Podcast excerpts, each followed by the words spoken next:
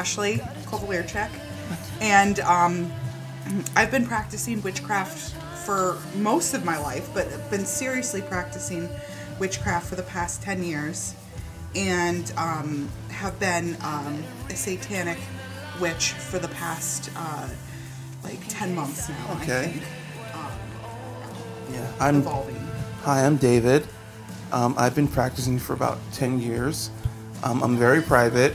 This podcast, I wanted to be like, I want you to feel like this is your coven that you're a part of, the listener. Yeah. This is your coven. Advice or stories. Yes, advice, stories. Yeah, this podcast is going to be, you know, advice driven. We're going to talk about different subjects along the way. Our goal is to basically just expand the knowledge. Yeah.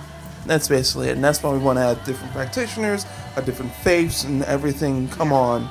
That's why we're doing this for the knowledge. Yes. We want to reach as many people as possible. We want to connect with as many people as we can, and uh, let it be a genuine interest and connection. Let that happen. Let that be.